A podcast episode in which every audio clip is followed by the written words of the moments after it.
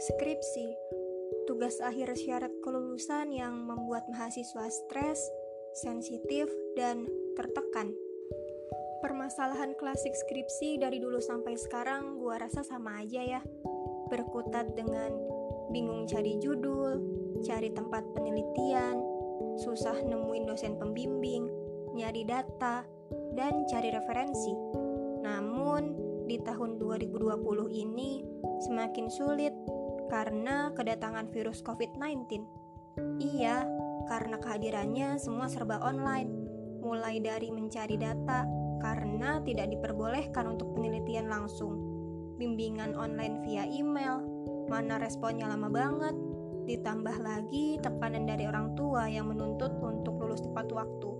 Makin berat aja rasanya hidup ini. Tapi harus tetap semangat ya, nggak boleh putus asa semua masalah pasti ada jalan keluar. Kata yang selalu gue ingat ketika rasanya ingin menyerah yaitu kuliah itu susah, tapi masih susah perjuangan orang tua yang muliahin anaknya.